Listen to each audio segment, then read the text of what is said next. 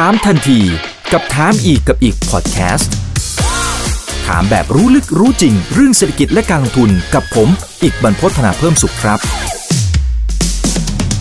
สวัสดีเพื่อนๆนักลงทุนทุกคนนะครับ นี่คือไรนาวบายอีกบรรพททุกเรื่องที่นักลงทุนต้องรู้นะครับ และสำหรับวันนี้เรื่องที่เราต้องรู้ก็ยังเกี่ยวข้อง กับทางฝั่งของจีนไต้หวันแล้วก็สหรัฐอเมริกานะครับที่เราเองก็ต้องเฝ้าติดตามสถานการณ์อย่างใกล้ชิดด้วยนะครับวันนี้ได้รับเกียรติจากคุณธีรชัยภูนาถนารานุบาลครับอดีตรัฐมนตรีว่าการกระทรวงการคลังครับสวัสดีครับอาจารย์ธีรชัยครับผมสวัสดีครับอ่าครับคนไหนที่เข้ามาแล้วก็ฝากกดไลค์กดแชร์กันด้วยนะครับ Facebook YouTube Twitter แล้วก็ทาง Clubhouse ด้วยนะครับอ่าเดี๋ยวผมเปิดอย่างนี้แล้วกันนะครับอาจารย์ธีรชัยคือจะเห็นว่าทางฝั่งของจีนเนี่ยเขามีการขยายระยะเวลานะครับแล้วก็ดูเหมือนจะขยายพื้นที่ในการซ้อมรบด้วยกระสุนจริงด้วยนะครับ อาจารย์ธีรชัยตีความตรงนี้การส่งสัญญาณของทางฝั่งของจีน ไปยังไต้หวันและสหรัฐอเมริกาอย่างไงบ้างครับผมผมเองเนี่ยก่อนหน้านี้นะบอกทำตรงเลยว่าเดาไม่ออกนะว่า จีนเนี่ยเขาจะมีปฏิกิริยาแบบไหนอย่างไรนะจะเเเรียกว่าเบาบางหรือจะเข้มข้นอะไรเนี่ยพอจนกระทั่งเนี่ยเขาเริ่มกระบวนการซ้อมรบเนี่ยภาพมันเห็นได้ชัดเจน ว่าสิ่งที่เขาทำเนี่ยนะครับคือปิด การเข้าออกท่าเรือหลักสามท่านะครับ แล้วก็ปิดการเข้าออกของสนามบินหลักสองสนามบิน เนื่องจากว่าเขาอ้างนะครับว่าเข้าไปแล้วเนี่ยมันเกิดอันตรายนะเนื่องจากมีการใช้กระสุนจริงนะครับแล้วเขากำหนดพื้นที่เนี่ยนะครับ ซึ่งกระสุนตกนั้นเนี่ยคือหน้าท่าเรือสามท่าเรือนะครับ แล้วก็ยังยิงจรวดเนี่ยนะครับ ข้ามเกาะไต้หวันเนี่ยซึ่งเล็งเนี่ยผ่าน เมืองไทเป้กรุงไทเปแล้วก็ผ่านไอ้ไอ้เมืองเกาสุงตรงนี้เองเนี่ยนะครับผมเห็นเลยว่ามันเป็นวิธีทำให้ไต้หวัน คนไต้หวันเนี่ยเข้าใจเลยว่า โอ้ ถ้าเกิดสถานการณ์นะครับซึ่งเรียกว่าไม่พออกพอใจแล้วจีนทำอย่างนี้เนี่ยเรียกว่าไม่แตะต้องไต้หวันเลยนะครับ ไม่ได้มีการยิงกระสุนอะไรเข้าไปนะครับ ในตัวเกาะ ไม่ได้มีการยึดเกาะเล็กเกาะน้อยเกาะคีมอยหรืออะไรต่างๆนะครับเพียงแต่แค่ปิดล้อมอย่างนี้เนี่ยนะครับไต้หวันก็เป็นลมแล้วนะครับเพราะว่าไต้หวันนั้นเนี่ยเป็นเศรษฐกิจซึ่งการค้าต่างประเทศเนี่ยคิดเป็นสัดส่วนของ GDP เนี่ยเกินร้อยเปอร์เซ็นต์จริง ๆ แล้วเนี่ยเป็นสัดส่วนของ GDP เนี่ยเกินร้อยยี่สิบเปอร์เซ็นต์เพราะฉะนั้นเนี่ยไต้หวันเนี่ยหายใจเข้าหายใจออกเนี่ยเป็นการค้าระหว่างประเทศทั้งหมดเลย นะมองในแง่นี้เนี่ยนะครับครั้งนี้เนี่ยนะครับเป็นครั้งที่จีนเนี่ยผมคิดว่าเขาเตรียมตัวและวางแผนเอาไว้เนี่ยนานแล้ว แล้วก็สบช่องสบช่องที่นางเพโลซีเนี่ยเดินทางไปเนี่ยแสดงแสนยานุภาพให้ไต้หวันเข้าใจเลยนะครับว่า จะวิ่งไปเกาะแขนเกาะขาอเมริกาเนี่ยทำอะไรไม่ได้เลยนะครับเพราะว่าถ้าเกิดถูกปิดล้อมอย่างนี้นะครับ การฝ่าวงล้อมก็ต้องก็ต้องรบกันเท่านั้นเองนะครับ แล้วนอกจากนั้นเนี่ยนะครับจีนก็เอาเครื่องบินรบของเขาเนี่ยชวัดเฉวียนคือเดิมนั้นเนี่ยไอช่องแคบเนี่ยนะครับไต้หวันเนี่ยนะครับระหว่างจีนกับไต้หวันนั้นเนี่ยที่ผ่านมาก็คือเขาเคารพเส้นแบ่งเขตตรงกลางนะครับเที่ยวนี้จีนไม่เคารพ จีนเนี่ยนะครับเอาเครื่องบินรบนั้นบินล้ำเข้ามาเนี่ยในในเส้นแบ่งเขตตรงกลางเนี่ยนะครับหลายเที่ยวนะครับแล้วก็พูดง่ายว่าตบโต๊ะเพื่อจะให้เห็นนะครับ ว่าถ้าไต้หวันเนี่ยนะครับอดทนอดรนทนไม่ได้ แล้วเกิดไปยิงลงไปสักลำหนึ่งเนี่ยนะครับ เกิดเรื่องใหญ่แน่นอนเลยแล้วกรณีเกิดมีการปิดล้อมอย่างนี้นะครับ หรือหรือมีการรบอย่างนี้เนี่ยนะครับ แล้วถามว่าคนไต้หวันเนี่ยจะทำเหมือนคนยูเครนเนี่ยนะครับ และอพยพไปอยู่โปแลนด์อพยพไปอยู่โรมาเนียก็ทำไม่ได้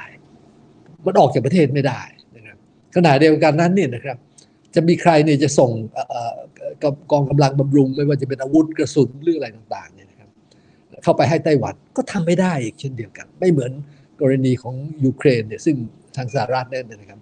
อาศัยเยอรมันแล้วก็โปแลนด์เนี่ยในการส่งอาวุธอะไรต่างๆ เที่ยวนี้นะครับผมเองเนี่ยมองเห็นเลยว่าจีนเนี่ยเหมือนกับเขียนเสือ ไม่ใช่ให้วัวกลัว ให้ดูให้รู้อนาคตข้างหน้า แล้วออกมาอย่างนี้ผมว่า ผมว่ามันเป็นการเอ่อฉายหนังตัวอย่างนะครับ ให้ให้ให้ประชาชนไต้หวันเห็นเนี่ยแล้วผมคิดว่านะครับ อาจจะมีผลต่อการเลือกตั้งครั้งต่อไป เพราะว่าคนในไต้หวันนั้นเนี่ยนะครับ ที่นิยมชมชอบจีนเนี่ยกับไม่ไม่ชอบเนี่ยมันมันก็แบ่งกันอาจจะคนละครึ่งครึ่งนะครับ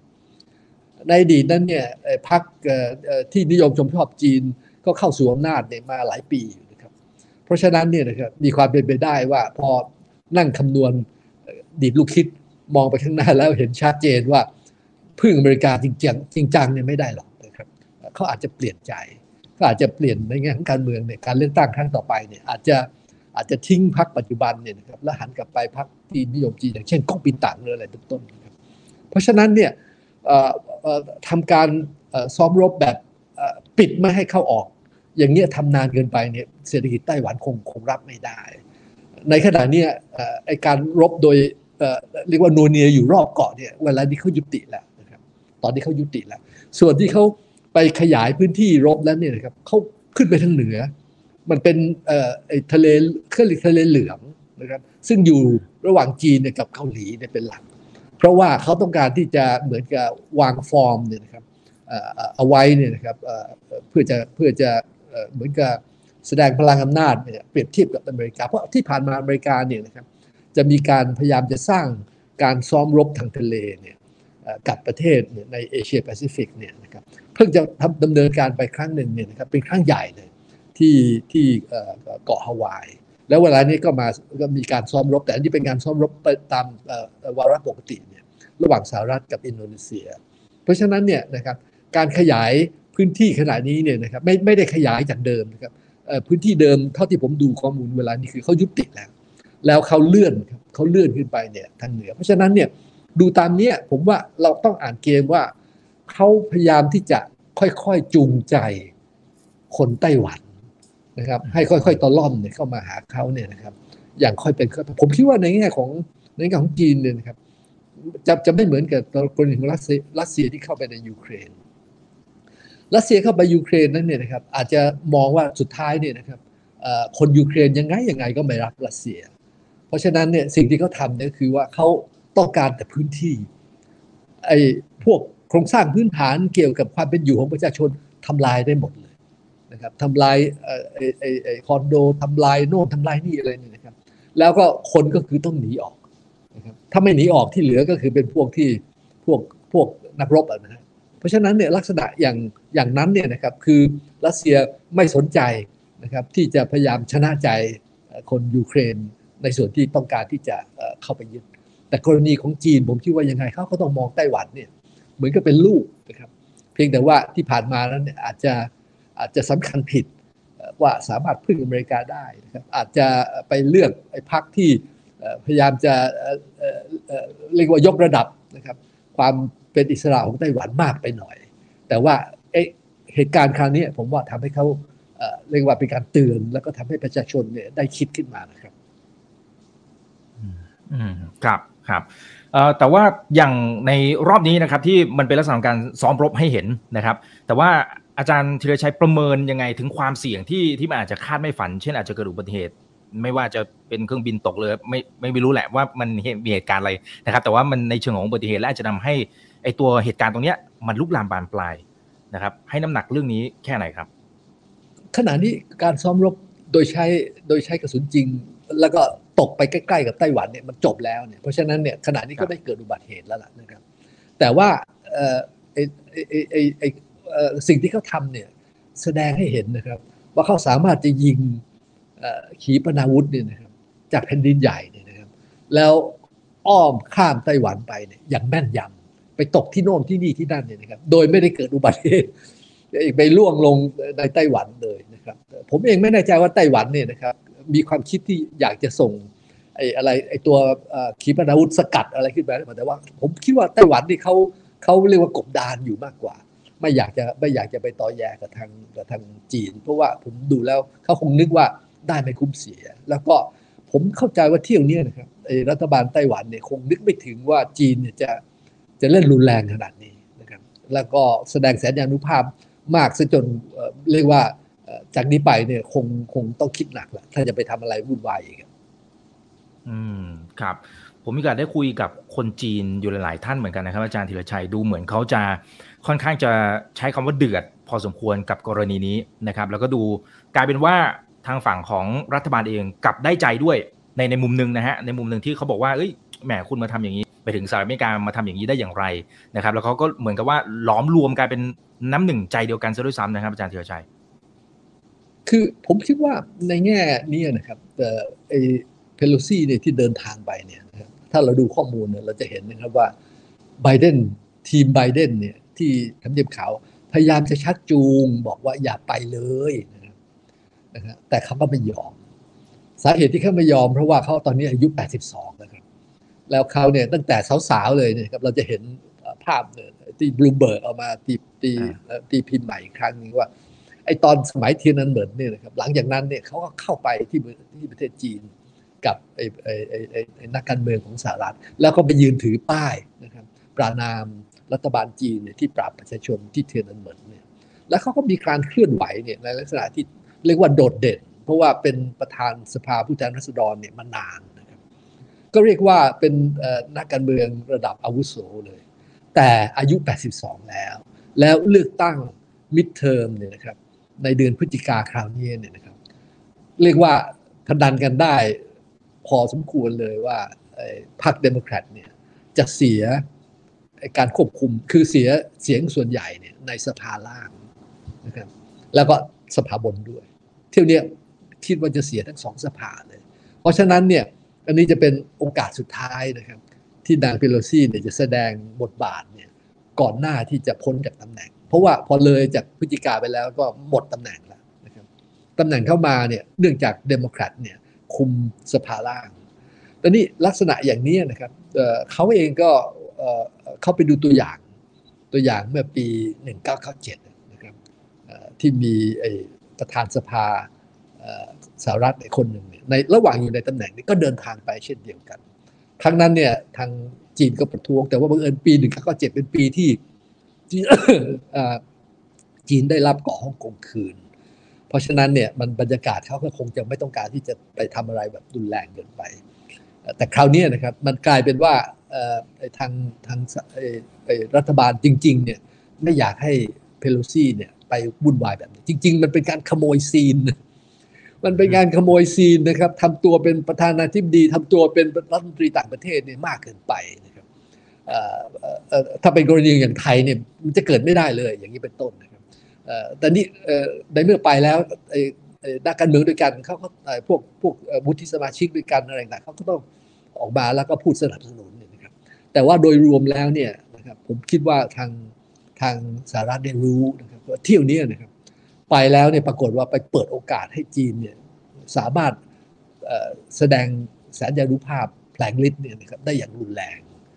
แล้วเขาเองก็ทำอะไรไม่ได้ เลยกลายเป็นผมคิดว่าเที่ยวนี้นะครับ จีนเนี่ยออกมาแล้วเรียกว่าเป็นบวกนะครับจากเหตุการณ์นี้ครับแต่แต่จริง ๆ มันมีอีกนัยยะหนึ่งด้วยครับ มันอาจจะเป็น conspiracy theory นิดๆนะครับ ในกรณีที่คุณเพโลซี่เดินทางไปที่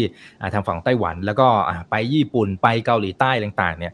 มันมีจุดที่มัน common กันนิดนึงนะครับคือแต่ละประเทศที่เขาเดินทางไปเนี่ยมันล้วนแล้วแต่เป็นผู้เล่นรายใหญ่ในอุตสาหกรรมเซมิคอนดักเตอร์นะครับคือไม่แน่ใจว่าอาจารย์อาจารย์มองประเด็นนี้ด้วยไหมครับเห็นด้วยกับประเด็นนี้ด้วยหรือเปล่าว่าจริงๆเนี่ยมันมีเบื้องลึกเบื้องหลังที่ที่มันอาจจะนอกเหนือจากเรื่องของการเมือง แต่มันเป็นเรื่องของบทบาทบนเวทีของอุตสาหกรรมนี้ที่เขาพยายามที่จะผนึกพันธมิตรร่วมกันตรงนี้ฮะ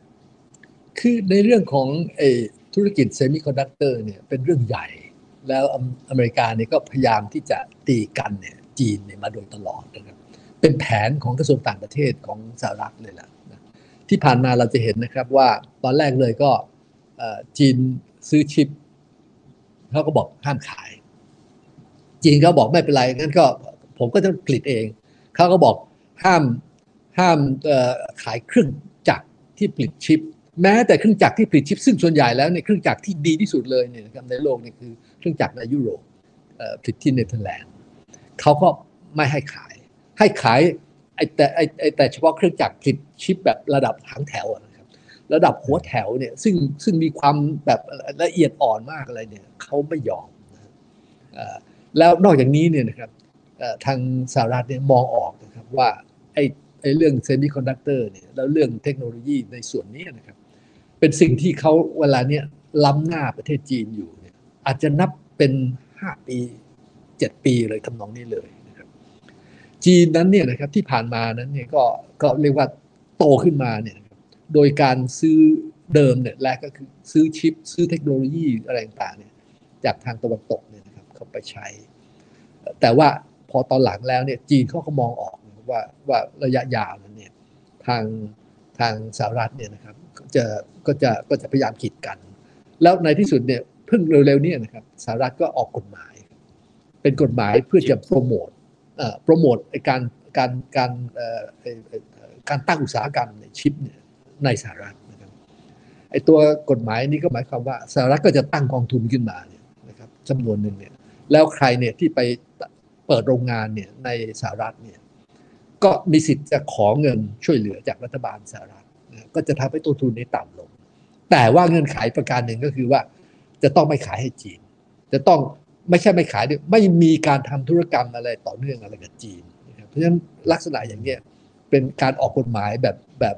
เรียกว่าประกาศสงครามในทางเศรษฐกิจเลยล่ะนะครับซึ่งในแง่นี้นะครับมันเป็นแผนการเนี่ยของทางทางกระทรวงต่างประเทศของสหรัฐนี่มาพักใหญ่แล้วนะครับแล้วทางไต้หวันเองเนี่ยบริษัทใหญ่สุดของเขาเนี่ยก็ประกาศนะครับ แผนการที่เขาจะไปลงทุนในในสหรัฐเนี่ยนะครับตั้งโรงงานที่นั่นเนี่ยนะครับอยู่แล้ว แล้วยังจะมีการจับมือรู้สึกจะไปไปตั้งที่ประเทศอื่น อย่างเกาหลีเรื่องต่างๆเลยเพราะฉะนั้นเนี่ยเวลาเนี้ยนะครับในแง่จีนเนี่ยเรียกว่าอยู่ในฐานะที่จะต้องรีบเร่งนะครับหาทางที่จะพัฒนาไอ้ไอ้ความรู้พื้นฐานเนี่ยในเรื่องของไอ้ไอ้พวกเซมิคอนดักเตอร์เนี่ยต้องใช้เวลา นะครับยังไงก็ต้องใช้เวลา แล้วเวลาเนี้ยที่จีนเนี่ยไล่ไล่ตามมาเนี่ยก็ยังไล่ได้แค่อาจจะอาจมันจะอาจจะยังสหรัฐนี่ยังทิ้งห่างอยู่ครับแล้วไม่ใช่ไม่ใช่ไม่ไม่ใช่อย่างนั้นอย่างเดียวคือสหรัฐไต้หวันเกาหลีอะไรพวกนี้ยังทิ้งห่างจีนเนี่ยนะครับในเรื่องของชิปแบบชั้นนำเนี่ยนะครับอยู่เนี่ยอย่างน้อยเนี่ยเรียกว่าช่วงคออาจจะถึงช่วงไหล ถ้าเราเปรียบเทียบเหมือนกับการแข่งม้านะครับเพราะฉะนั้นเนี่ยไอการเดินทางของเพโลซี่เนี่ยเขาก็มีการ เชิญไอตัวประธานนะครับของทางไอไอไอไอ TSMC เอ่อ TSMC ไปคุยด้วย แต่นะครับไอการทำผลิตชิปเนี่ยนะครับเทคโนโลยีความรู้อะไรต่างๆเนี่ยทางตะวันตกเนี่ยล้ำหน้ากว่าจีนก็จริงนะครับแต่ชิปแต่ละตัวเนี่ยนะครับมันมีไอตัว ไอไอคอมโพเนนต์นะครับไอตัววัสดุอะไรต่างๆ ที่มันจะต้องเข้าไปมากมาย แล้วเชื่อไหมว่าแต่ละแต่ละครั้งเนี่ยบางทีมันวิ่งไปวิ่งมาเนี่ยนะครับเพื่อจะไปไปเหมือนกับไปไป process ทำให้มันบริสุทธิ์มากขึ้นทำให้มันมีความเก่งมากขึ้นเนี่ยนะครับในแต่ละจุดเนี่ยข้ามไปข้ามมาเนี่ยครับบางทีเป็นหลายหลายไม่ไม่ใช่ภายในไต้หวันด้วยเองนะครับ ไปมาเลเซียไปโน่นนี่ไปกันไกลไปหมดเลยนะครับแล้วรวมทั้งบางครั้งเนี่ยไอ้ไอ้พวก ไอ้ตัววัตถุดิบอะไรต่างๆ ที่ใช้เป็นองค์ประกอบในเรื่องของ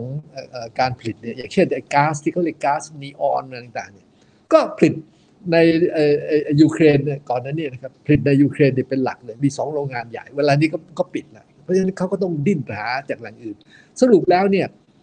ถ้าเกิดนะครับถ้าเกิดมีปัญหากันจริงๆเนี่ยนะครับแล้วไต้หวันเนี่ยนะครับเกิดถูกปิดล้อมเนี่ย แน่นอนการผลิตในไต้หวันมันก็มันก็สะดุดเลยล่ะเพราะว่าการนำเข้าส่งออกไอ้พวกชิ้นส่วนไอ้พวกไอ้ไอ้ตัววัตถุดิบต่างๆนี่มันจะติดขัดนะครับในส่วนนี้ผมว่าไต้หวันต้องระมัดระวัง และอเมริกาก็รู้ถึงได้เวลาเนี้ยนะครับพยายามจะดึงการผลิตไอ้ไอ้ไอ้ไอ้พวกเซมิคอนดักเตอร์เนี่ยให้ไปรวมศูนย์อยู่ที่สหรัฐให้มากที่สุดอืมครับ แต่ถ้าสมมติว่าเหตุการณ์มันลุกลามบานปลาย ซึ่งซึ่งหวังว่าจะไม่เป็นอย่างนั้นนะครับ แล้วอาจจะทำให้การผลิตไอตัวชิปเซมิคอนดักเตอร์เนี่ยสะดุดไปนะครับถ้ามันเป็นกรณีแบบนั้นจริงเนี่ยมันอาจจะถึงขั้นหายนะของเศรษฐกิจโลกอย่างนั้นเลยไหมฮะคือขนาดแค่ยูเครนกับรัสเซียเนี่ยผลกระทบมันยังถือว่าเยอะพอสมควร อย่างที่เราเห็นจนกระทั่งถึงทุกวันนี้นะครับ แต่ถ้าไอ้เจ้าเซมิคอนดักเตอร์ซึ่งมันอยู่ในแทบจะทุกอุปกรณ์ในชีวิตประจำวันของเราเลยเนี่ยนะฮะรถ โทรศัพท์มือถือคอมพิวเตอร์ทุกอย่างมันใช้ตัวนี้หมดเลยไอ้นี่คือหายนะของจริงเลยไหมครับ อาจารย์มองไงฮะของจริงเลยของจริงเลยคืออย่างนี้นะครับ เวลานี้เนี่ยมันไอตัวชิปคอมพิวเตอร์เนี่ยมันเข้าไปในทุกอุปกรณ์ แล้วทุกยุทโธปกรณ์ด้วยนะครับหัวรบอะไรต่างๆเนี่ยนะครับมันเวลานี้มันเข้าไปในนั้นหมดเลย เพราะฉะนั้นเนี่ยนะครับถ้าเกิดเรียกว่าเกิดปัญหาอะไรขึ้นมาเนี่ยนะครับในช่วงสั้นๆเนี่ย ในช่วงปีสองปีจากนี้คือไอการสร้างโรงงานที่ที่จะย้ายการผลิตชิปเนี่ยเข้าไปในสหรัฐเนี่ยเพื่อจะให้มันมีความปลอดภัยเนี่ยมันไม่ได้ทำได้ภายในปีสองปีนะครับกว่าจะลงทุนกว่าจะเตรียมตัวกว่าจะสร้างกว่าจะเครื่องจักรกว่าจะมีการฝึกคนอะไรต่างๆเนี่ยนะครับในระหว่างนั้นเนี่ยนะครับถ้าเกิดทะเลาะอะไรกันขึ้นมารุนแรงเนี่ยนะครับผมเคยคิดเล่นๆเนี่ยนะแค่จีนเนี่ยส่งขีปนาวุธไปลงที่ตรง โรงงาน TSMC ซึ่งในไต้หวันมีอยู่สองโรงงานใหญ่ มองเห็นได้จากดาวเทียมง่าย ๆเลยนะครับแล้วก็การส่งขีปนาวุธเนี่ยนะครับลอยเข้าไปเนี่ยนะครับแล้วต่อให้ไต้หวันเนี่ยนะครับไปหาไอ้ตัวจรวดที่จะสกัดเนี่ยนะครับจากสหรัฐก็มา ลองไปหลายๆลูกมันก็สกัดไม่ทัน แล้วพอไปถึงขั้นนั้นเนี่ยนะครับแล้วถ้าเกิดทาง TSMC นี่ไม่สามารถจะ ไม่สามารถจะส่งสินค้าให้กับลูกค้าได้เนี่ยมันจะติดนะครับเป็นไอตัว supply chain เนี่ยฮะแบบติดติดกันเป็นเป็นเป็นแพรติดกันเป็นลูกโซ่ในครั้งใหญ่ของโลกเลยแล้วแก้ไม่ออก เพราะว่าไต้หวันไอ้ TSMC เนี่ยนะครับสัดส่วนในการค้าไอ้ไอ้ไอ้เซมิคอนดักเตอร์ของโลกเนี่ยถ้าผมจำไม่ผิดตัวเลขมันเกินครึ่งเกินครึ่ง ทั้งสหรัฐนี่เขามีการผลิต แต่ว่ามันในแง่ของจำนวนเนี่ยมันน้อยเขาจะผลิตชิปแบบชนิดที่ที่เรียกว่ายากเป็นพิเศษ มูลค่าสูงนะครับแต่ว่าชิปที่ที่ผลิตแบบระดับกลางค่อนข้างสูงเนี่ยส่วนใหญ่เนี่ยจะอยู่ที่จะอยู่ที่ไต้หวันเนี่ยนะครับเพราะฉะนั้นเนี่ยมองในแง่นี้นะครับตูมเดียวเข้าไปที่โรงงานเนี่ยนะครับเศรษฐกิจจะจะโอ้โหจะจะกระเทือนไปทั่วโลกแบบชนิดที่เรียกว่าคำนวณกันไม่ออกเลยล่ะ อืมอืมครับแต่ตอนนี้สิ่งที่เราเห็นอีกฝั่งหนึ่งนะครับ อาจารย์ก็คือทางฝั่งของจีนเองก็มีการใช้มาตรการนะครับ ในการแบนสินค้าจากทางฝั่งไต้หวันนะครับตรงเนี้ยมันอาจจะเป็นอีกยุคหนึ่งของยุคสงครามการค้า ระหว่างประเทศที่มันจะหนักหน่วงมากยิ่งขึ้น หรือไม่ครับอาจารย์มองประเด็นนี้ยังไงครับผมเองยังนึกนะครับว่าเขาถ้าถ้าถ้าผมเป็นจีนนะผมคิดว่าเขายังอาจจะพยายามหาทางที่จะใช้วิธีตะล่อมนะครับจูงใจคนไต้หวันเนี่ยมากกว่า ราะว่าผมดูตัวเลขแล้วเนี่ยนะส่งออกไต้หวันเนี่ยในร้อยเปอร์เซ็นที่ส่งออกเนี่ยเป็นการส่งออกไปประเทศจีน 42เปอร์เซ็นต์นะมากกว่าส่งออกไปสหรัฐนะเยอะ เพราะฉะนั้นเนี่ยในแง่นี้เนี่ยนะทางทางไต้หวันเนี่ยก็ต้องผมว่ายังไงยังไงก็ต้องเกรงใจจีนไว้บ้างนะคือการแสดงอะไรฮะพลังการสนับสนุนจากต่างประเทศอะไรต่างๆเนี่ยนะ มองในแง่นี้เนี่ยเหมือนกับว่ามันเป็นมันเป็นแนวคิดหนึ่งของพรรคปัจจุบันเนี่ยนะครับ แต่ว่าผมว่าในระยะยาวเนี่ยเขาอาจจะอาจจะอาจจะเป็นได้นะว่าไอ้ไอ้พรรคที่มันมีมีใจเป็นมิตรกับจีนมากกว่าเนี่ยนะครับ ก็อาจจะบอกว่าเขามีวิธีที่จะหาทางที่จะพูดคุยกับจีนในลักษณะที่มันมันเป็นทางออกที่รับกันได้ทั้งสองฝ่ายนี่มากกว่า คือมันมันพูดง่ายไม่ไม่งั้นมันก็จะ สุดท้ายถ้ามันออกไปแล้วมันกลายเป็นเละเทะแบบยูเครนอย่างเงี้ยนะครับมันก็กลายเป็นไม่คุ้ม คือพูดง่ายถ้าถ้าใช้มาตรการในทางการเจรจาในทางการทูตเนี่ยนะครับหาทางที่จะสกัดปัญหาไม่ให้มันลุกลามแต่ต้นได้เนี่ยน่าจะดีกว่าครับผม อ่า โอเคครับ ขอบคุณครับ เดี๋ยวผมสลับมาดูคำถามจากคุณผู้ชมทางบ้านหน่อยนะครับ คุณชาวบอกว่าอาจารย์ครับ รัสเซียกับยูเครนเนี่ยปัญหามันก็ยืดเยื้อมา นะครับ แต่ถ้าเทียบกับกรณี ของจีนกับไต้หวันถ้าเขามีปัญหากันจริงเนี่ยเคสของรัสเซียกับยูเครนนี่ถือว่าเป็นเลเวลเด็ก ๆ เลยหรือเปล่าครับ ถ้าเทียบกับไต้หวันกับจีนผลกระทบครับผมแตกต่างกันมากเลยนะ เพราะว่ารัสเซียกับยูเครนเนี่ยนะครับเรียกว่ามันไปกระทบเนี่ยนะฮะที่ในเรื่องของพลังงานเนี่ยซึ่งมีผลกระทบไปทั่วโลกเลย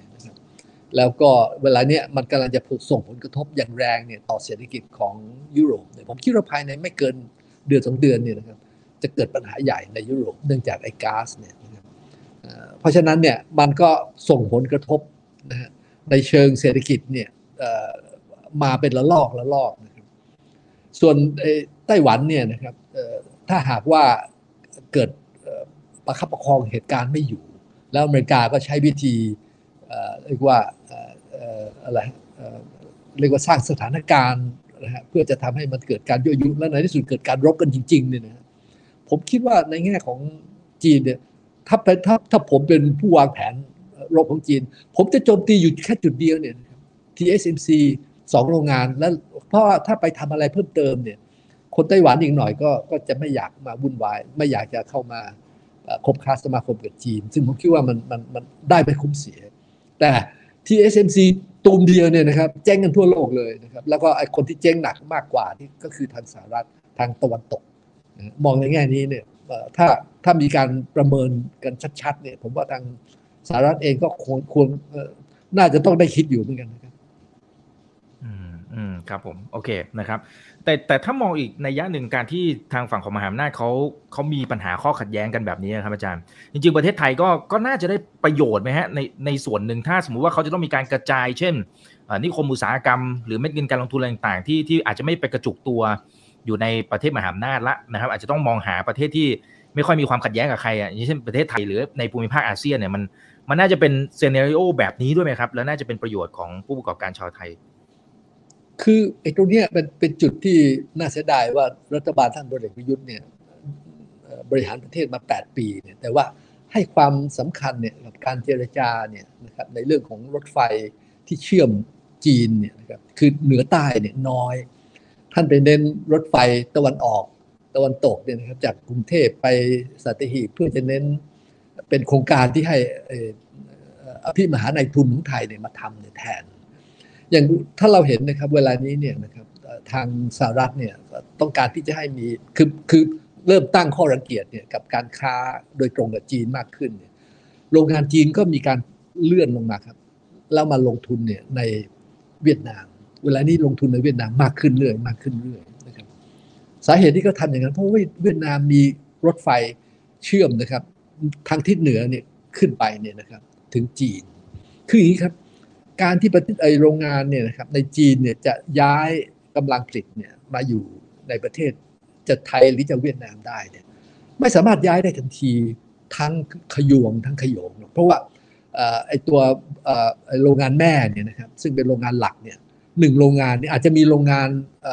สนับสนุนเนี่ยอาจจะเป็นร้อยอาจจะเป็นสองร้อยนะครับซึ่งเป็นการโรงงานที่ผลิตชิ้นส่วนเล็กๆน้อยๆอะไรเนี่ยต่อเนื่องกันไปเนี่ยอาจจะเป็นชั้นชั้นที่หนึ่งชั้นที่สองชั้นที่สาม โรงงานเล็กๆพวกนี้เขาย้ายไม่ได้ครับย้ายไม่ทัน เพราะฉะนั้นเนี่ยส่วนใหญ่เนี่ยที่จะย้ายไปเวียดนามก็คือเขาย้ายไอ้ตัวแม่ไปก่อนไอ้ตัวโรงงานหลักไปก่อนนะครับแล้วอาจจะแม้แต่ย้ายย้ายโรงงานหลักเนี่ยก็คือย้ายอาจจะสักครึ่งหนึ่งก่อนนะครับแล้วในระหว่างนั้นเนี่ยก็คือว่าไอ้ตัวไอ้ไอ้องค์คาพยพเนี่ยไอ้พวกชิ้นส่วนแล้วก็องค์ประกอบอะไรต่างๆที่จะสนับสนุนคือใช้วิธีส่งโดยรถไฟเนี่ยลงมาจากจีนเนี่ย เข้ามาเนี่ยแล้วก็มาใช้ในในโรงงานในเวียดนาม แล้วต่อเมื่อไอปริมาณการผลิตในเวียดนามในสูงขึ้นสูงขึ้นเนี่ยนะครับไอ้พวกโรงงานเล็กๆเนี่ยมันถึงจะย้ายเนี่ยนะครับจากจีนเนี่ยเข้ามาตั้งที่เวียดนามเหมือนอย่างประเทศไทยในสมัยก่อนเนี่ยโรงงานจากญี่ปุ่นเนี่ยเข้ามาแรกๆก็มาแต่เฉพาะโรงใหญ่ หลังจากนั้นเนี่ยนะครับโรงงานที่ผลิตไอ้พวกชิ้นส่วนอุปกรณ์ไอ้พวกเล็กๆน้อยๆก็ถึงจะตามมา เที่ยวเนี้นะครับเราไม่ได้มีรถไฟนะครับเรา เราใช้เวลาเจรจา 8 ปี เรารู้สึกจะได้รถไฟมา รู้สึกจะแค่ ไม่กี่ไม่กี่กิโลเมตรเนี่ยนะครับ มันเลยไม่มีการเชื่อมเพราะฉะนั้นโอกาสที่เราจะหวังจะมีไอการย้ายฐานการผลิตเนี่ยนะครับจากจีนมาเนี่ยในลักษณะที่ย้ายโดยการมีการส่งอะไรเข้ามาอย่างนี้ มันก็มันก็ไม่ดีเท่าเวียดนามนะครับโอกาสที่เรายังจะมีการดึงดูดการลงทุนเนี่ยนะครับที่ย้ายมาจากประเทศอื่นอย่างจีนหรืออะไรต่างเนี่ยอาจจะยังมีนะครับ แต่มันคงจะต้องเป็นโรงงานที่มันมาได้แบบโดยตัวของมันเองเนี่ย ซึ่งผมก็ไม่แน่ใจว่าจะมีแบบไหนยังไงตอนนี้ในเรื่องของการค้าเนี่ยความขัดแย้งเนี่ยนะครับ ระหว่างระหว่างจีนกับสหรัฐเนี่ย ผมดูแล้วมันไม่จบง่าย เอาจริงๆเข้าแล้วมันมีแต่จะมากขึ้นครับ มันมีแต่จะมากขึ้น เพราะฉะนั้นเนี่ยโมเดลเนี่ยนะครับในการพัฒนาเศรษฐกิจของไทยเนี่ย ในอดีตที่เราผ่านมาเราใช้โมเดลที่เราเรียกว่า supply chain นะครับหมายความว่าเอเชียเนี่ยนะครับมันจะมีโรงงานเนี่ยนะครับที่ทำชิ้นส่วนโน้นนี้นั้นอะไรเนี่ยนะครับอยู่ในประเทศหลาย ๆ ประเทศ แล้วก็ในที่สุดก็ส่งไปเอาไปประกอบเป็นชิ้นส่วนที่ใหญ่ขึ้นในอีกประเทศหนึ่งนะครับ แล้วในที่สุดก็ไปประกอบเป็นสมมติเป็น iPhone นะครับที่ประเทศจีนเนี่ยนะครับนะครับอย่างเนี้ยนะครับลักษณะของไอตัว supply chain เนี่ยซึ่งเราใช้เนี่ย เป็นโมเดลในการพัฒนาอุตสาหกรรมส่งออกของเราเนี่ยนะครับ แล้วใช้ทำอย่างประสบความสำเร็จมาเนี่ยสามสิบกว่าปี จากที่ไปเนี่ยในอนาคตมันอาจจะมีการเปลี่ยนแปลง เพราะว่าส่วนหนึ่งนั้นเนี่ยนะครับไอ้กระบวนการไอ้โลกาภิวัตน์เนี่ยนะครับมันทำให้ไอ้สินค้าเนี่ยนะครับในประเทศตะวันตกนั้นเนี่ยมันสินค้าอุปโภคบริโภคราคาถูก แต่มันไปกดค่าแรงครับ มันไปทำให้ค่าแรงทั้งโรงงานระดับล่างทั้งค่าเงินเดือนอะไรต่างๆเนี่ยมันถูกกดเอาไว้ครับเพราะว่าไอ้ผู้ผลิตเนี่ยนะครับในในในในในจีนและต่อไปเนี่ยแล้วก็อินเดียก็ตามเนี่ยเขาก็มีประสิทธิภาพสูง ในส่วนเนี้ยมันทำให้เกิดการเปลี่ยนแปลงถึงจุดที่มันเกิดเขาเรียกอะไรตีกลับ กระแสตีกลับ มันถึงได้เกิดกระแสอเมริกาเฟิร์ส นะครับขึ้นมาในสมัยทรัมป์คือชักเขาชักมองมันชักไม่คุ้มนะครับมันชักไม่คุ้มที่จะเอาไอ้การผลิตอุตสาหกรรมทั้งหมดเนี่ยนะครับกระจายออกไปเนี่ยครับแล้วเอาไปอยู่ที่ประเทศโน้นประเทศนี้อะไรเนี่ยมากเกินไปเขาเวลาเนี้ยถ้าจะกระจายเนี่ยเขาจะกระจายเอาเฉพาะใกล้ประเทศ ก็คืออเมริกาก็แถวเม็กซิโกนี่เป็นหลักอย่างเงี้ยนะครับเพราะฉะนั้นไอ้ขบวนการในเรื่องของไอ้โลกาภิวัตน์ซึ่งมันกำลังจะเปลี่ยนไปเนี่ยมันมันจะทำให้ ในแง่ของประเทศไทยและประเทศอื่นๆในในในอาเซียนเนี่ยต้องเริ่มคิดวางแผนเนี่ยนะครับใหม่ว่าวิธีการสร้างความสามารถในการแข่งขันของเราเนี่ยนะครับไปในอนาคตเนี่ยในบริบทที่ที่ที่บางประเทศเนี่ยเขาจะมีการย้ายฐานการผลิตเนี่ยนะครับเข้าไปใกล้ไปอยู่ใกล้ๆเขามากขึ้นนั้นเนี่ยนะครับมันจะทำอย่างไร แล้วก็นอกจากนี้เนี่ยนะครับยังเจอปัญหาอย่างกรณีของโควิดเนี่ย ที่ปรากฏว่ามันทำให้เกิดปัญหา supply chain ติดขัด ไม่ว่าจะเป็นจีนนะครับในช่วงแรกไม่ยอมส่งแม้แต่แมสเนี่ยนะครับก็ก็เหมือนกับคนเขามีความรู้สึกว่าจีนบอกต้องของเขาต้องมีใช้พร้อมก่อนเขาถึงจะส่งออกให้อะไรทำนองนี้นะครับ แล้วก็รวมไปจนถึงว่าแม้แต่เวลานี้ตั้งใจพร้อมจะส่งแล้ว แต่ก็ติดปัญหาไอ้โควิดซีโร่นะครับทำให้เรือเนี่ยจะจะเข้าไปเทียบท่า ถ้าตรวจลูกเรือแล้วปรากฏว่าเจอโควิด แม้แต่คนเดียวนี่นะครับเขาก็บอกว่าต้องรออีก 15 วันอะไรเงี้ยนะครับกว่าจะเข้าไปเทียบแต่เรือก็ลอยลำเนี่ยรอที่จะเทียบท่านี่จำนวนมากทั้งฝั่งจีน ทั้งหมดนี้เลยทำให้เนี่ยขบวนการในการวางแผนเนี่ยนะครับสำหรับการอุตสาหกรรมของเราเนี่ยในอนาคตเนี่ยผมคิดว่าต้องเปลี่ยนไป ต้องต้องคิดใหม่ครับ ครับผมโอเคนะครับขอบคุณนะครับทักทายสวัสดี 1,800 ท่านนะครับยังไงฝากกดไลค์กดแชร์กันด้วยนะ YouTube อย่าลืม Subscribe ด้วยนะครับ คนไหนอยากที่จะเข้าร่วม Open Chat ของทาง Line นะครับก็คลิกเข้าไปตามห้องต่างๆ ทางทีมงานก็แปะเอาไว้ให้ละนะครับใน Facebook แล้วก็ YouTube นะจะได้ไปตามสิ่งที่ท่านสนใจได้นะครับโอเค เดี๋ยวขอดูหน่อยนะครับท่านนี้ก็บอกว่าจีนเขามีการยกเลิกโรงงานแบตเตอรี่ในอเมริกามันมีผลกระทบอย่างไรนะครับแล้วอย่างนี้การลงทุน อื่นๆ ในอุตสาหกรรมอื่นๆ ที่ทางฝั่งของจีนที่ลงทุนอเมริกาได้รับผลกระทบไหมนะฮะในขณะเดียวกันอเมริกาก็ลงทุนในจีนเยอะเหมือนกัน จะเอายังไงต่อความสัมพันธ์สองประเทศนี้อ่าเพราะการค้าการขายเขาก็ผูกโหผูกพันกันแบบแทบจะแกะกันไม่ออกเลยนะครับอาจารย์ แกะไม่ออกเลย แต่เวลานี้เนี่ยรัฐบาลจีนมองมองทะลุนะครับมองไปข้างหน้าเนี่ยเขามองออกว่าถึงจุดหนึ่งมันจะต้องแกะนะครับเพราะฉะนั้นเนี่ยเขาเขาถึงได้เริ่มกระบวนการ อย่างกรณีของหุ้นของบริษัทจีนเนี่ยที่ผ่านมาเนี่ยที่ไป list ในตลาดนิวยอร์กเวลาเนี้ยนะครับ ทางสหรัฐก็ตั้งเกณฑ์เข้มนะครับในการที่จะเรียกเอาข้อมูลทางจีนก็ไม่ยอมให้ เพราะฉะนั้นเนี่ย เวลานี้มีแนวโน้มบริษัทพวกนี้จะโดนเตะ จะโดนเตะออกจากตลาดหุ้นในตะวันตกนะครับ แล้วก็จะต้องมาใช้ตลาดหุ้นที่ฮ่องกงเนี่ยนะครับ เป็นศูนย์แทนอย่างนี้เป็นต้น ในเรื่องของการค้านะครับที่จะร่วมมือกันเนี่ยนะครับในอนาคตเนี่ยผมว่ามันจะน้อยลงนะมันจะเป็นลักษณะที่ว่าค้าขายในลักษณะที่ส่งสินค้าไปนะครับนิยมชมใช้ก็ใช้ไปนะครับแต่ว่าจะมาจับมือพัฒนาอะไรร่วมกันเนี่ยผมคิดว่าจะยากขึ้น ส่วนในเรื่องของไอ้รถไฟฟ้าเนี่ยนะครับอันเนี้ย เป็นสิ่งที่เวลานี้เนี่ยนะครับจีนเนี่ยล้ำหน้าล้ำหน้าสหรัฐอย่างมากเลยนะครับ เพราะว่าอาจจะเป็นเนื่องจากว่าเป็นประเทศที่ไอ้อะไรมีความร่ำรวยมาทีหลัง เพราะฉะนั้นเขาก็เน้นไปในเรื่องของการพัฒนาอะไรที่เป็นของใหม่อย่างเรื่องมือถือนะครับเอ่อ 5G อย่างเงี้ยนะครับในเรื่องรถรถไฟฟ้าเนี่ยเราจะพบว่าเนี่ย เหมือนกับข้ามข้ามขั้นไปเลยนะครับ แทนที่จะไปประถมแล้วไปมัธยมเขาโน่นประถมแล้วกระโดดไปปริญญาเลยอย่างนี้เป็นต้นเพราะฉะนั้นเนี่ยอเมริกาเวลานี้ก็ก็มองว่าอันเนี้ยนะครับต่อไปอาจจะเสียเปรียบแต่นี่จะห้ามไม่ให้คนอเมริกา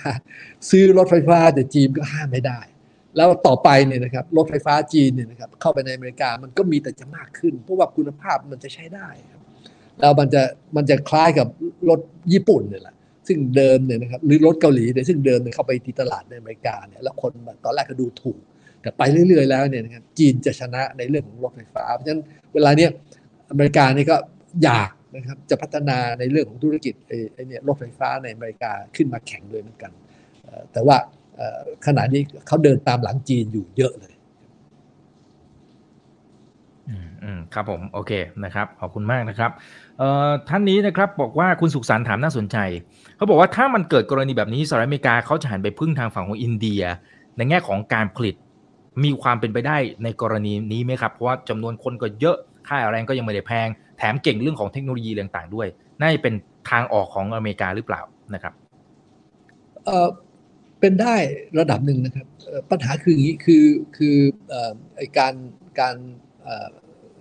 พัฒนาที่จีนเนี่ยมัน ที่ผ่านมาเนี่ยนะครับมันติดในเรื่องโครงสร้างพื้นฐาน เพราะว่าจีนเนี่ยไอ้ประเทศในอินเดียนะครับมันติดในเรื่องโครงสร้างพื้นฐาน เพราะว่าอินเดียเนี่ยจะทำไอ้ไอ้โรงไฟฟ้าจะทำอะไรในที่มันเกี่ยวข้องเนี่ยนะครับที่จะเป็นในเรื่องของการสนับสนุนอุตสาหกรรมเนี่ยแต่ละจุดแต่ละจุดเนี่ยเขาแบบประชาธิปไตยจ๋านะครับคนอินเดียในส่วนนี้ไม่ชอบใจก็ประท้วงได้ ก็ต้องชะลอต้องช้าไม่เหมือนจีน จีนทุบโต๊ะแล้วก็เดินเลยนะครับเนั้นในส่วนนี้การทำอุตสาหกรรมในอินเดียเนี่ยมันถึงยังไม่ออกมาแบบไม่ไม่รุดหน้าเนี่ยเท่าที่ควรนะครับนอกจากนี้เนี่ยอุตสาหกรรมเนี่ยย่างไรเนี่ยนะครับที่บอกว่าไอ้ตัวสินค้าหลักตัวหนึ่งเนี่ยมันจะมีองค์ประกอบเนี่ยบางทีเป็นร้อยเป็นพันจะมีโรงงานเล็กๆเนี่ยนะครับที่คอยสนับสนุนเป็นร้อยเป็นพัน ซึ่งไอ้ตรงนี้เนี่ย จีนเนี่ยเขาพัฒนาไว้ค่อนข้างจะพร้อม มันถึงได้ไหลมาที่เวียดนามเนี่ยนะครับได้เร็วการที่จะไปทำแบบเดียวกันเนี่ยที่เกิดขึ้นเนี่ยในอินเดียเนี่ยมันต้องใช้เวลาพอสมควรนะครับ อันที่จริงเนี่ยนะครับ ผมเองยังนึกอยู่นะผมเองยังนึกอยู่ว่าในแง่ของไทยเนี่ยนะครับ เราเนี่ยเรียกว่าอยู่ตรงศูนย์กลาง อยู่สี่แยกเลยนะครับจีนเขาอยู่ทางเหนือนะครับ ส่วนอินเดียนั้นอยู่ทางตะวันตก เนี่ยถ้าหากว่ารัฐบาลท่านพลเอกประยุทธ์ได้เร่งนะครับในการสร้างไอ้ไอ้ไอ้รถไฟเชื่อมนะครับ จีนเนี่ยลงมาเนี่ยจนถึงข้างล่างเนี่ยจริง ๆ แล้วเนี่ยผมคิดว่าสามารถเชื่อมไปที่ระนอง แล้วถ้าเราสามารถทำเป็นไอ้เนี่ยไอ้ไอ้ไอ้ท่าเรือน้ำลึกใหญ่เนี่ยนะครับที่ระนองหรือจะที่อื่นอะไรเนี่ยทั้งฝั่งอันดามันเนี่ยนะครับ แล้วเป็นศูนย์เนี่ยที่จะช่วยนะครับในเรื่องของการเชื่อมโยงการค้าเนี่ย ระหว่างจีนกับอินเดียเนี่ยผมคิดว่าในอนาคตเนี่ยนะมันมีแต่จะเยอะนะคือคือทั้งสองประเทศเนี่ยคนก็จะมีกำลังซื้อมากขึ้นนะครับมีมีชนชั้นกลางมากขึ้นเรื่อยๆนะครับเพราะฉะนั้นในการกินการใช้อะไรต่างๆเนี่ยเขาจะต้องมีการแลกแล้วเขาส่งกันเองในข้ามภูเขาหิมาลัยไม่ได้เพราะฉะนั้นถ้าเราเนี่ยนะครับเป็นตัวเชื่อมเรียกว่าเป็นเราเหมือนกับเราอยู่สี่แยกนะครับไอ้ตรงเนี้ยผมว่าก็เป็นลักษณะของการ ทำธุรกิจที่มันเข้าท่าแล้วนอกจากนี้เนี่ยถ้าเราดูลักษณะของประชากรนะครับจีนเนี่ยเขาไปใช้นโยบายลูกคนเดียวนะครับมานานมาก นานซะจนไปเรื่อยๆเนี่ยนะถ้าเรามองไปอีกข้างหน้าเนี่ยเป็น 10 ปี 20 ปี 50 ปีเนี่ยนะครับไอ้กำลังแรงงานในจีนเนี่ยมีแต่จะลดเลยนะครับมีแต่คนแก่นะครับมีทุน แล้วก็มีเทคโนโลยี มีความสามารถในการบริหารจัดการ แต่ไม่มีคนงาน ถ้านะครับเราสามารถจะเชื่อมเนี่ยนะครับกับอินเดียซึ่งกลับกัน คือจีนเนี่ยมันเหมือนพีระมิดกับหัว คนแก่อยู่ข้างบนมันเยอะ คนหนุ่มสาวข้างหน้ามันน้อยอินเดียนี่มันกลับทางมันเป็นพีระมิดแบบปกตินะครับคนแก่เนาะเพราะอินเดียนี่เขาเขาเขาการคุมกำเนิดนี่มันน้อยเพราะอินเดียที่แรงงานเนี่ยเยอะมาก แต่จีนกับอินเดียเนี่ยเขาจะมีความระหองระแหงอะไรกันอยู่เป็นประจำเพราะเขามีพรมแดนเนี่ยต่อเนื่องกันในจุดเนี้ยที่ผมยังนึกอยู่นะครับว่าไทยนี่แหละนะครับเรามีนักธุรกิจเนี่ยทั้งเชื้อสายอินเดีย ทั้งเชื้อสายจีน และเราสามารถถ้าหากว่าสามารถมาจับให้มันมีการเชื่อมโยงกันได้เนี่ยนะครับจีนก็จำเป็นจะต้องใช้แรงงานอินเดีย อินเดียก็จำเป็นจะต้องใช้ทุนและใช้เทคโนโลยีนะครับแล้วใช้การบริหารจัดการโรงงานเนี่ยของจีนเข้าไปจับ ถ้าเป็นแบบนี้เนี่ยนะครับน่ะจีนจะอยู่ได้อินเดียก็จะไปได้ดีนะครับแต่ว่าสหรัฐเนี่ยนะครับที่เขาเวลานี้ต้องการที่มีการผลิตอะไรเนี่ยนะครับในกระจายออกไปจากจีนเข้าไปเข้าไปที่นู่นครับเข้าไปที่เม็กซิโกเป็นหลัก ยุโรปเนี่ยนะครับที่ผ่านมาก็คือเขาก็ไปที่ยุโรปตะวันออกเป็นหลัก อย่างในเยอรมันเนี่ยก็ไปสร้างไปสร้างโรงงานที่โปแลนด์ที่โรมาเนียที่อะไรซึ่งเวลานี้กำลังจะเจอปัญหาใหญ่เล กำลังจะเจอปัญหาใหญ่เลย เพราะว่า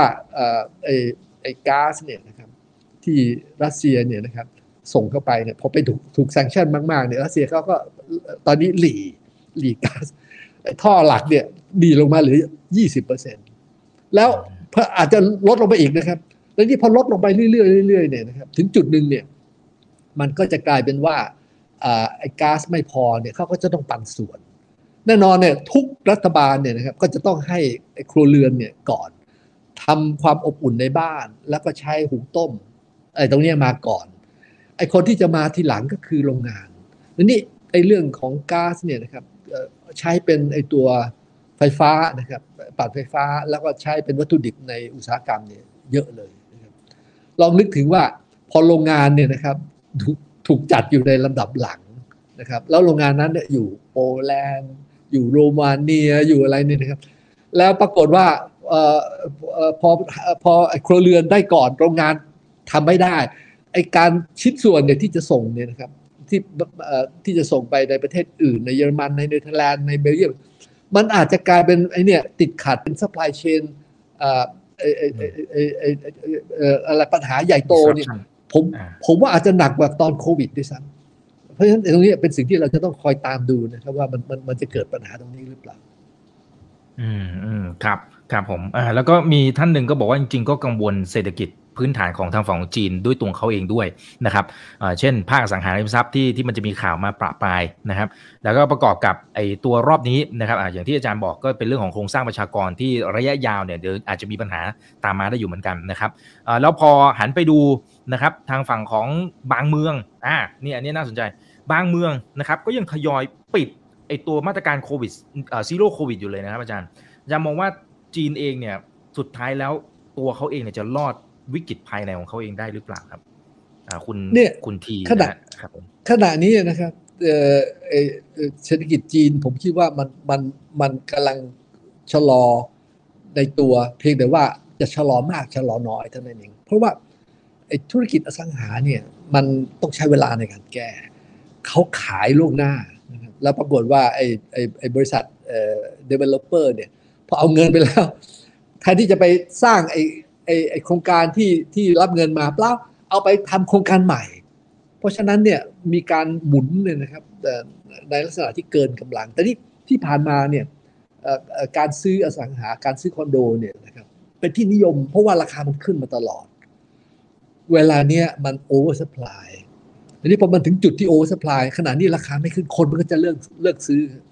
หลายคนเนี่ยในจีนเนี่ยซื้อเนี่ยซื้อแล้วไม่ได้อยู่นะซื้อแล้วเนี่ยไม่เอ่อเอ่อไม่ให้เช่าด้วยนะฮะเพราะว่ากลัวเดี๋ยวสภาพมันโทรมเก็บไว้ขายอย่างเดียว คือเอาไว้เนี่ยเป็นการเก็งกำไร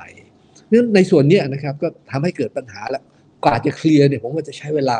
อย่างน้อยๆไม่รู้ว่าจะจะปีนึงเนี่ยคงคงยังไม่เคลียร์เลยล่ะ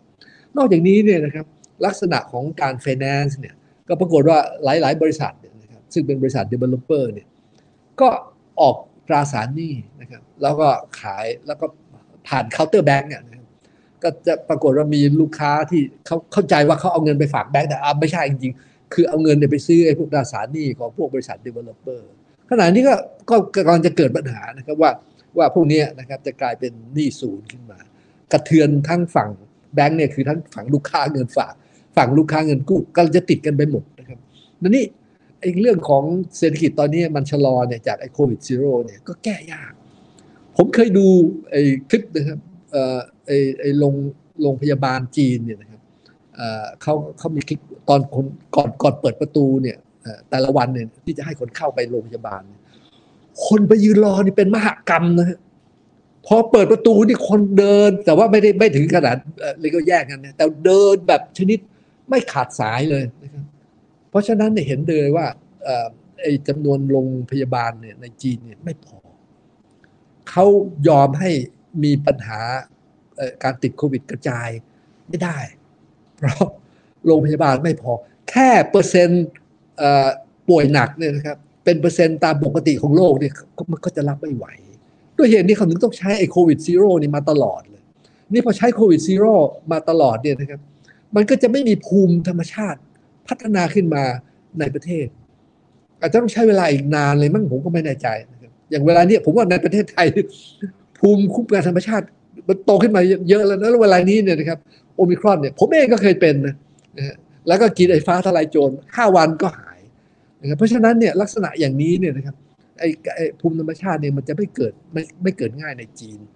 ก็เลยนึกไม่ออกเลยว่า ถ้าเป็นแบบนี้เนี่ยนะครับ เศรษฐกิจจีนเนี่ยมันจะมันจะมันจะไปยังไงเพราะฉะนั้นตรงนี้แหละทำให้ภาพเศรษฐกิจโลกเนี่ยเวลาเนี่ยดูแล้วเนี่ยมันน่ากลัว เพราะว่าจีนก็กำลังชะลอ ยุโรปเนี่ยผมว่าภายในเดือนสองเดือนเนี่ยนะครับเห็นจะเห็นชัดว่าบุญวายเนี่ยแล้วทั่วโลกเลยเนี่ยนะครับเอ่อไอเรื่องของการส่งอาหารเนี่ยเวลานี้ก็อาจจะเกิดการติดขัดการส่งออกปุ๋ยก็อาจจะเกิดการติดขัด แล้วสหรัฐตอนนี้ก็กำลังหาทางที่จะชะลอเศรษฐกิจ เพื่อที่จะสู้กับเงินเฟ้อ เพราะฉะนั้นภาพโดยรวมในยเวลาเนี่ยผมว่าน่ากลัวอยู่พอควรครับอืมอืมครับ โอเคครับ ขอบคุณครับอ่ามีสองท่านนะครับ ถามเกี่ยวกับระเบียบโลก มันจะมีโอกาสเปลี่ยนแปลงไปมากน้อยแค่ไหน ทั้งจากกรณีรัสเซียยูเครนนะครับ แล้วก็อย่างรอบนี้ก็คือจีนไต้หวันสหรัฐอเมริกานะครับ มันจะเปลี่ยนแปลงในทิศทางไหนครับ อาจารย์ช่วยวิเคราะห์หน่อยครับ โอ้เรื่องระเบียบโลกนี่เนี่ยแต่ถ้าเราเดี๋ยวผมลองนั่งคิดดูว่ามันมีการเปลี่ยนแปลงอะไรเนี่ยนะครับ ที่สำคัญเนี่ย แล้วมันจะมีผลต่อเนื่องไปเนี่ย ไม่ว่าจะเป็น5ปี10ปี15ปีหรือนานกว่านั้นเนี่ยนี่ผมได้ลิสต์มาเนี่ยหลายข้อเลยนะวันหลังอาจจะอาจจะต้องคุยในเป็นเซสชันต่างหากเพราะว่าแต่ละอันนี่มันเป็นเรื่องใหญ่โตนะครับแต่ว่าลักษณะของไอไอการเปลี่ยนแปลงในเรื่องของระเบียบโลกเนี่ยนะครับมันมันมันมันดูยากนะ เพราะว่าอย่างที่ว่ามันมันยิ่งกว่าเข็มเข็มชั่วโมงนะครับจ้องเท่าไหร่เท่าไหร่มันก็ยังไม่ค่อยขยับ เพราะฉะนั้นมันต้องค่อยๆเข้าไปเจาะดู แต่ว่าในส่วนของไอ้สงครามยูเครนเนี่ยขณะนี้มันเป็นสงครามเปลี่ยนโลก มันทำให้เกิดการเปลี่ยนแปลงในเรื่องของในเรื่องของพลังงาน ในเรื่องของน้ำมัน ในเรื่องของก๊าซในเรื่องของอาหาร ในเรื่องของปุ๋ย และในเรื่องของระบบการเงินเนี่ยนะครับ เพราะว่าทางทางรัสเซียเนี่ยถูกบีบแล้วก็ตัดออกไปจากระบบสวิต แล้วก็การใช้ดอลลาร์ก็เวลาที่ก็กลายเป็นไปยึดทุนสำรองของรัสเซียเนี่ยไอ้ตรงเนี้ยกำลังจะทำให้เกิดการเปลี่ยนแปลงใหญ่โตนะครับในเรื่องของระบบการค้าโลก ในส่วนเนี้ยน่าน่าสนใจแล้วก็น่าที่จะเราจะเรียกว่าต้องเจาะลึกกัน ยังมีประการหนึ่งก็คือว่าลักษณะของการค้าเนี่ยมันจะมีลักษณะเหมือนกับออกมาเป็นสองขั้วนี่มากขึ้นเลยในในในเอเชียเนี่ยนะครับยังไงก็ตามเนี่ยการค้าเนี่ยมันก็จะไปผูก พันเนี่ยนะครับกับทางทางทางเรียกว่าฝั่งตะวันออกเนี่ยก็คือจีนเนี่ยเป็นหลัก คือเดิมอย่างนี้นะครับลักษณะของการค้าอย่างจีนเนี่ยจะซื้ออ่าน้ำมันก็ดี ซื้อก๊าซก็ดีนะครับซื้ออาหารก็ดีเนี่ยนะครับก่อนหน้านี้จีนเนี่ยต้องส่งออกเพื่อให้ได้ดอลลาร์ตอนนี้ไม่ต้องแล้วนี่นะครับสามารถจะซื้อจากรัสเซียโดยใช้เงินหยวนได้เลย เพราะว่าเวลาเนี้ยนะครับ เอ่อเอ่อเอ่อพวกนี้ถูกถูกดัน ถูกดันตกขอบลุดออกไปเนี่ยจากระบบดอลลาร์ทั้งหมดเนี่ยนะครับมีการเปลี่ยนแปลงที่ผมว่ากำลังจะเกิดขึ้นเนี่ยแล้วมีความสำคัญที่เอ่อทุกคนเนี่ยนะครับเอ่อจะต้องคอยติดตามอย่างใกล้ชิดนะครับแล้วแต่ละอันเนี่ยมันมันมีผลนะครับไปในแต่ละด้านเนี่ยนะครับเอ่อผลกระทบในในในแต่ละประเทศเนี่ยแตกต่างกันไป อืมครับครับโอเคนะครับเอ่อท่านนี้บอกว่าโลกตอนนี้ไม่เหลือระเบียบแล้วนะฮะน่าจะแซวเข้ามานะครับโอเคนะฮะเอ่อคุณกนสิทธิ์บอกว่ามีโอกาสที่จะถึงขั้นล้ม petrodollar นะครับแล้วก็อาจจะหันมาใช้สกุลเงินในท้องถิ่นเอ่อหรือใช้ทองคำหรือใช้สกุลเงินดิจิตอลมันจะไปในแนวทางนั้นหรือไม่นะครับ ผมคิดว่าไอ้บทบาทของ petrodollar เนี่ยจะลดลงนะฮะ เห็นได้ชัดเลยเวลาเนี้ยนะครับซาอุดิอาระเบียเขาเริ่มต้นเนี่ยนะครับอืมพร้อมที่จะขายครับน้ำมันเนี่ยในสกุลอื่นนะครับเขาบอกเขาจะขายในสกุลหยวนนะครับ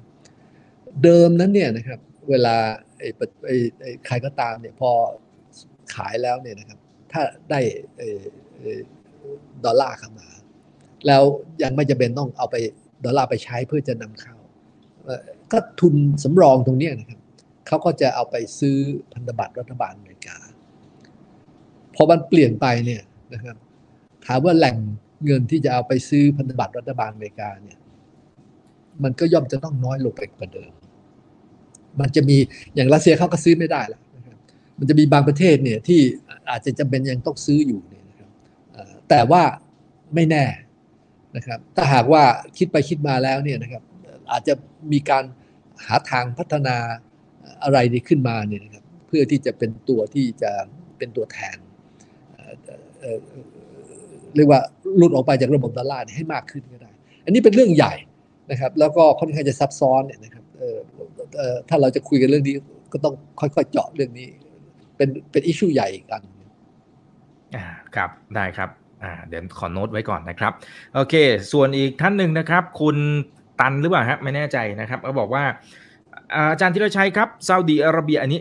ไม่รู้ว่าเกี่ยวกันหรือเปล่าเดี๋ยวเดี๋ยวลองถามดูก่อนแล้วกันนะครับซาอุดีอาระเบียเขากำลังจะเปิดตัวเมืองใหม่นะครับ ที่ดูแล้วจากภาพมาดูอลังการมากๆนะครับ ไอ้ตรงนี้มันน่าจะเป็นจุดเปลี่ยนเกมของทั้งโลกไหมครับ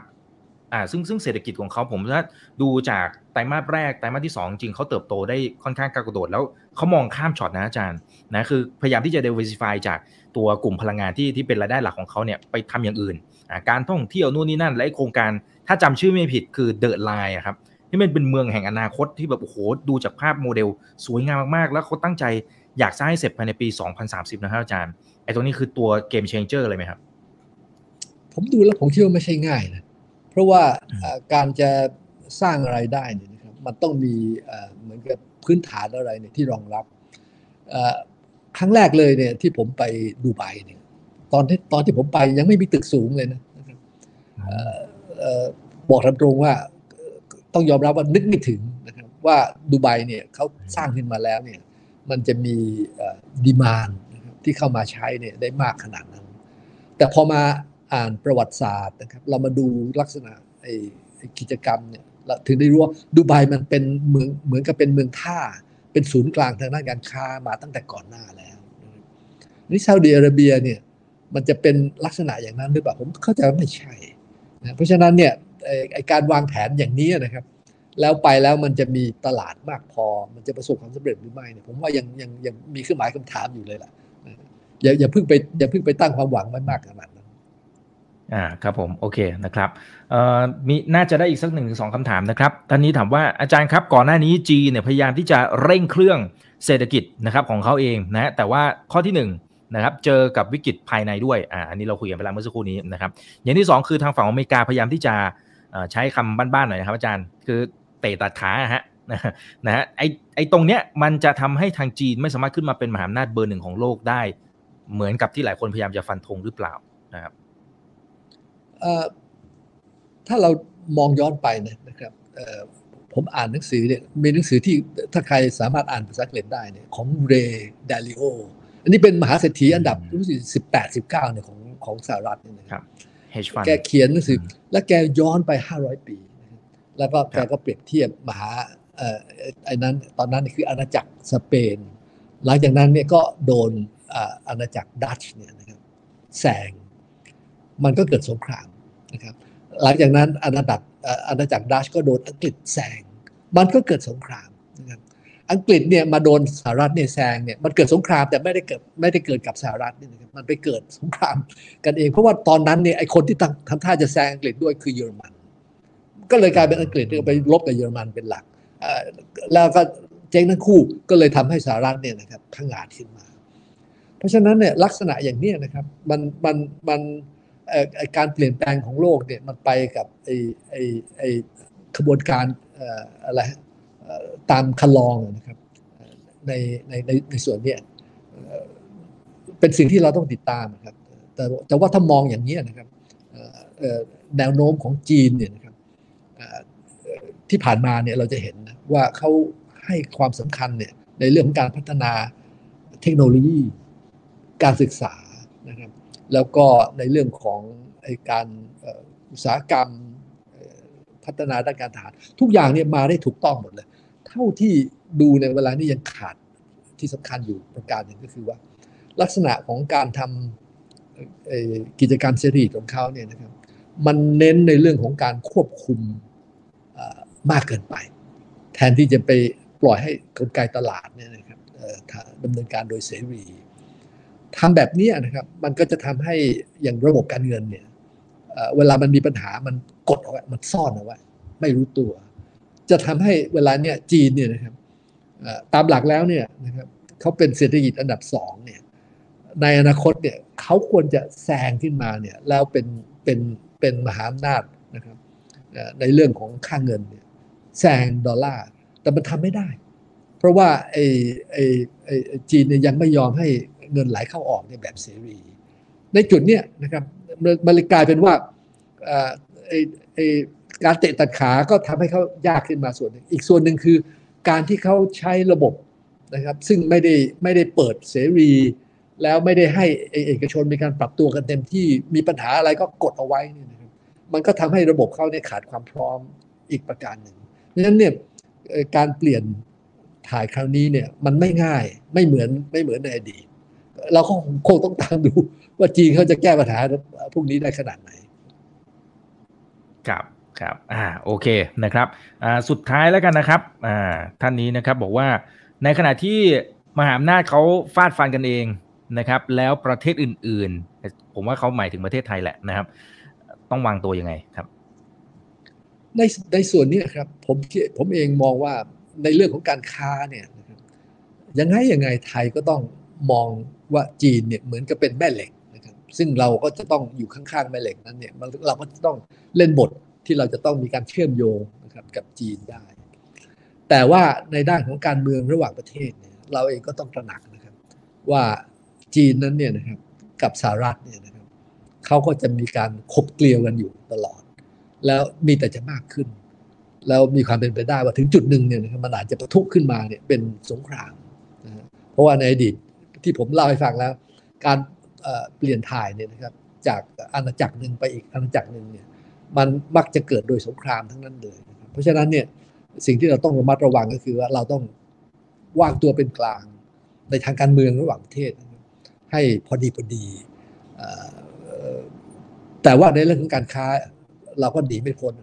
ว่าอย่างไรเราก็ต้องเราก็ต้องหาทางจับมือกับจีนเอาไว้ แล้วอย่างที่ผมเรียนเมื่อกี้ถ้าหากว่าเราสามารถจะจะเป็นตัวเชื่อมนะครับ ระหว่างจีนกับอินเดียเนี่ยนะครับได้เนี่ยโอ้โหผมว่า ไอ้ตรงนี้เนี่ยมันก็เป็นโอกาสที่ที่เหมาะสำหรับประเทศไทย อ่าครับโอเคนะครับสำหรับช่วงเวลานี้มันเป็นช่วงเวลาโฮลิวต่อที่สำคัญมากๆนะครับนะอย่างปีนี้เราเห็นตัวอย่างเลยนะครับ อะไรที่ไม่เคยคาดคิดเลยว่ามันจะมีนะไม่เคยคาดคิดว่ามันจะเกิด มันก็โผล่มาทั้งหมดเลยนะครับเราก็ต้องเตรียมตัวตั้งรับไว้ให้ดีด้วยนะครับอ่าวันนี้ขอบพระคุณมากๆนะครับ อาจารย์ธีรชัยครับผมที่วันนี้มาให้ข้อมูลข้อคิดกับพวกเราดีๆแบบนี้นะครับ ก็ขอบคุณสองบรรทัดที่ยังอยู่กันจนถึงตอนนี้นะครับ ครั้งหน้าจะเป็นเรื่องไหนรอติดตามกันด้วยนะครับนี่คือไรนาวบายอีกบรรพททุกเรื่อง ที่นักทุนต้องรู้คนไหนอยากเข้า Open Line Chat ก็คลิกเข้าไปที่ลิงก์นะครับแล้วก็เลือกห้องตามที่ท่านต้องการได้นะครับ วันนี้สวัสดีนะครับ สวัสดีทุกท่านสวัสดีอาจารย์ด้วยนะครับ สวัสดีครับ